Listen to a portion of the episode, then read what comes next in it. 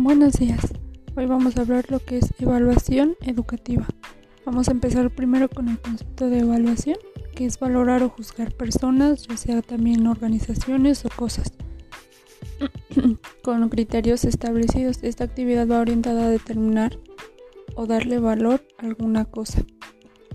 Ah, bien, ah, vamos a ver lo que es evaluación educativa. Esto nos dice que es determinar o interpretar el logro de objetivos educativos ya sea en un ámbito nacional, regional o local.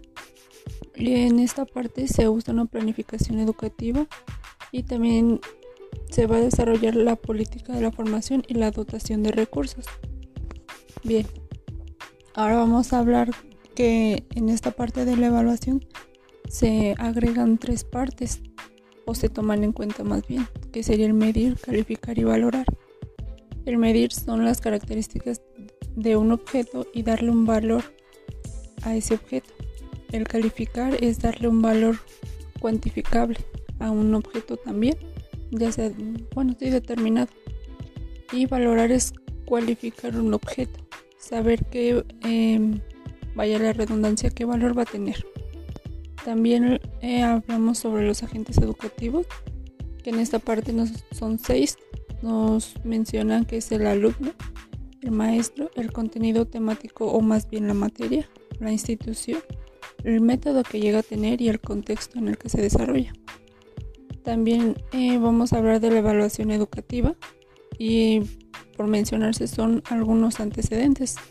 Rob Tyler es considerado el padre de la evaluación educativa y en esta parte se van a desarrollar eh, periodos y etapas que vamos a mencionar.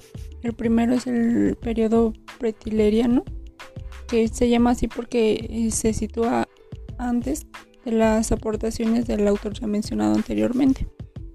Después la época tayleriana, que se da en la evaluación educativa.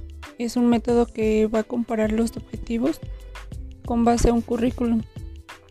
Mm, la que sigue es la época de la inocencia, que es una época de responsabilidad social, según eh, algunos autores. También nos hablan de la época del realismo, que es el género o mm, la creación de organización que se encarga de la evaluación. El periodo del profesionalismo, que es lo que se da en los años 70 hasta la actualidad. Y por último, el periodo de autoevaluación, que se reconoce que uno mismo puede evaluar este, sin la ayuda de alguien externo. Y bueno, pues eso sería todo por el día de hoy.